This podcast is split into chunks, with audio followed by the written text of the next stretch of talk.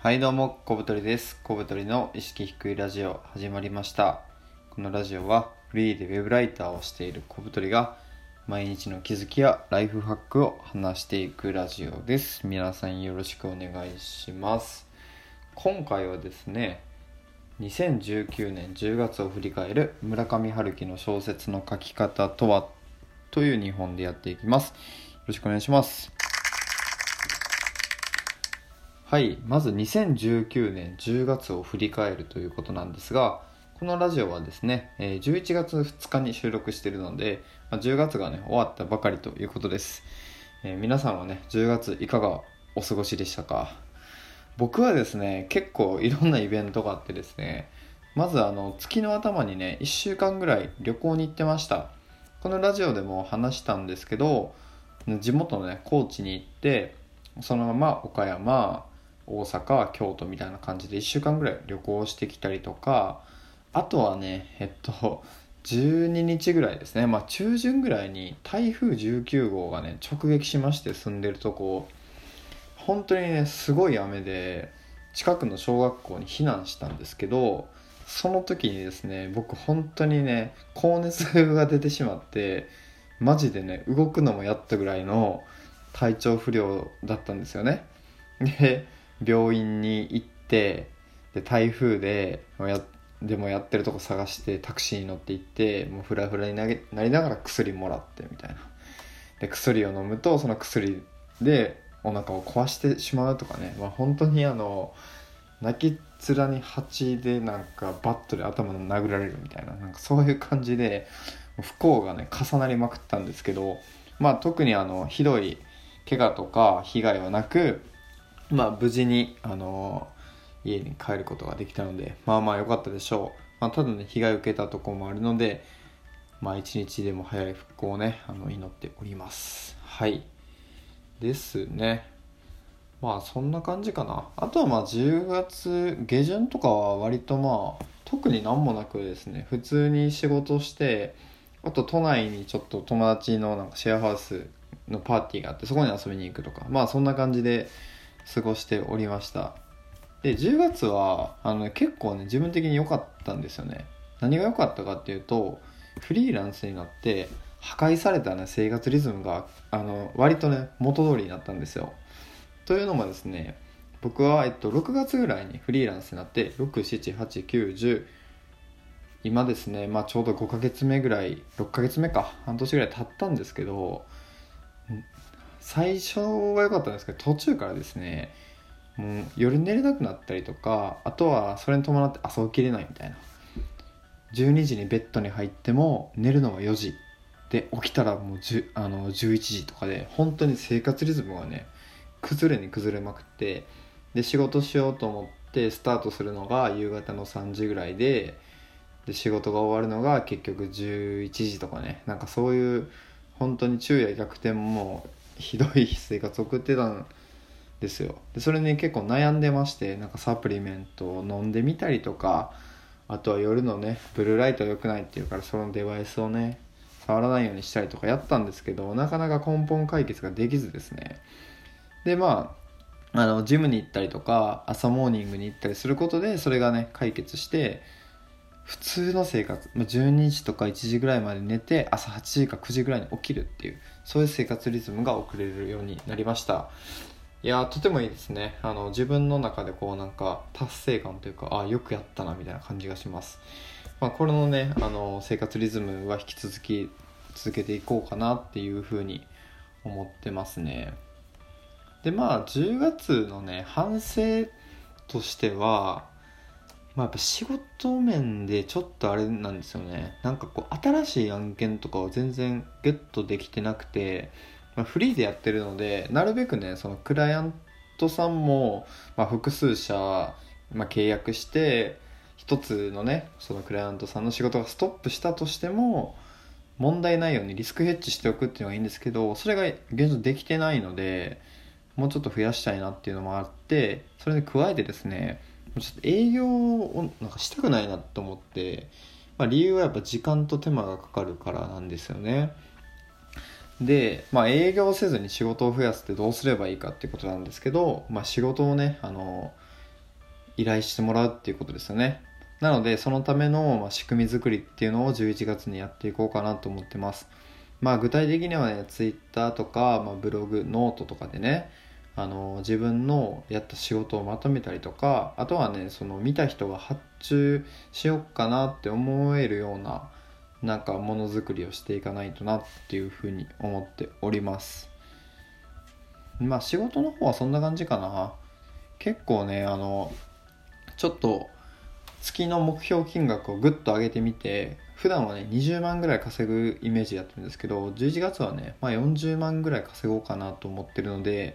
まあ、仕事の方もねちょっと同時に頑張っていきたいなと思います。でまあプライベートの方はまあ結構いい感じだったので継続ということで、うん特に何もないかなっていう感じですね。まあじゅういちがつもしっかりやっていきましょうという。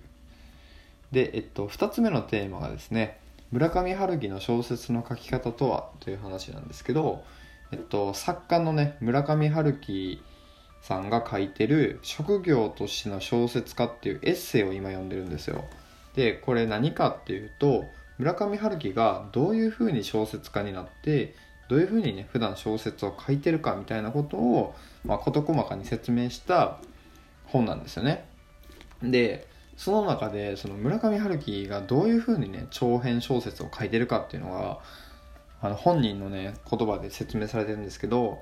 まあ、やってることは毎日決めた文字数を絶対書く。でその文字数を調子がいいからって書きすぎたりとか、今日はやる気がないからって言って、ね、あのへしたりしないって、決められた文字数を淡々と書き続ける。であとですね、これいいなと思ったのが、体力が、ね、必要っていうことをすごく強調してたんですよ。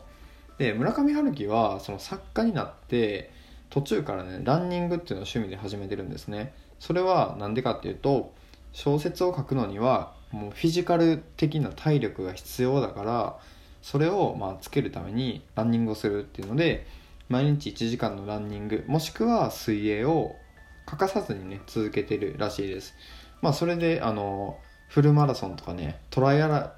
フルマラソンとかトライアスロンとかにも参加してるぐらい、本当にあの健康的な肉体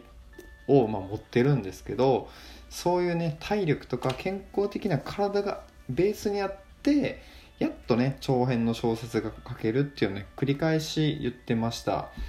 で僕もねその結構その村上春樹的ななんかその仕事の仕方はすごい共感できるというか、割とルーティンをしっかり決めて、それをね毎日こなしていく。でイレギュラーを作らずに、でそのためにはやっぱ睡眠とかも大事だし、健康とかね、最近はもうジムに通ってるんですけど、体力もねすごい大事だなっていうふうに思ってるので、なんかね村上春樹って本当に雲の上の存在、まあ、日本で多分一番有名な小説家だと思うんですけど、そんな人もなんかやってることはすごい基本的で、毎日決められた文字数を決められた時間内に書くと。で走ったり泳いだりして体力を維持してるみたいな、そういうのを聞くとね、なんか自分もねちょっとなんか勇気をもらうというか、なんかそのこのやり方間違ってないなとか、ちょっともうちょっと頑張ってみようかなっていうふうに思いますね。しかも僕村上春樹結構好きで、大学 の, あの卒論でね村上春樹の作品をテーマに扱って書いたんですよ。文学部だったんですけど、で最近はあんまりその村上春樹の作品は読んでないんですけど、まあエッセイとかはね面白くて未だに読んでて、まあ書いてあることにね、まあ、その通りだよなと思いながら読んでます。いやおもろいですね。なんでねこのラジオ聞いてる方で、まあなんかこうクリエイターだったりとか、あとはねフリーランスの方とかがいらっしゃったらですね、なんか僕もう村上春樹式というか、よかったらね、なんかちょっと参考にしてみてはいかがでしょうかと非常に思っております。毎日決めたことを淡々とやり続けるっていう。なんかね、村上春樹はなんかトンカチ仕事っていう風に例えてたんですけど、毎日まあコツコツトンカチを叩いていくみたいな、そういうのが自分にすごい性に合ってて、それがね、続けることができるっていう風に言ってましたね。うん。やっぱね、変わんないんですね、やることって。もうひたすら毎日コツコツできることをやり続けるっていうね、それにつきますよね。なんでこのラジオもね、あのじゅういちがつはちょっと毎日更新してみようかなとかって思ってやっているんですけど、まあまだふつかめなんですけど、あの反応がなさすぎてね、ちょっともうやってはあんま意味ねえかなと思ってやめようかなっていう気持ちもあったんですけど、この村上春樹のね、職業としての小説家っていう本を読んで、いやまあとりあえずやってみるかみたいな、とりあえず続けて、それでもあんま反応とか効果がなかったらまあやめようかなみたいな感じになったので、何かねコツコツ続けたいなってことがある人は、まあ、モチベーションのためにもね、職業としての小説家という本面白いので、ぜひぜひあの読んでみてはいかがでしょうか。うん、とても面白かったという感じかな。はい、ということで今回はね、にせんじゅうきゅうねんじゅうがつを振り返る村上春樹の小説の書き方とはというテーマでお話ししました。えー、このラジオはですね、なんかあのグッドボタンみたいなのがついてるので、よかったらあのポチポチしてあの反応いただけるとモチベーションになるのでよろしくお願いします。あとポッドキャストという iPhone のねデフォルトで入ってるラジオアプリでも配信してるので、そちらの方がね多分聞きやすいと思うんで、もしポッドキャスト使ってる人がいたら、あの小太りの意識低いを検索してよかったらね購読していただければ、あの新しいのを更新するたびに通知がいくようになるので、まあ、よかったらあのポッドキャストでも聞いてみてください。はい、という感じですね。では次の放送でお会いしましょう。さよなら。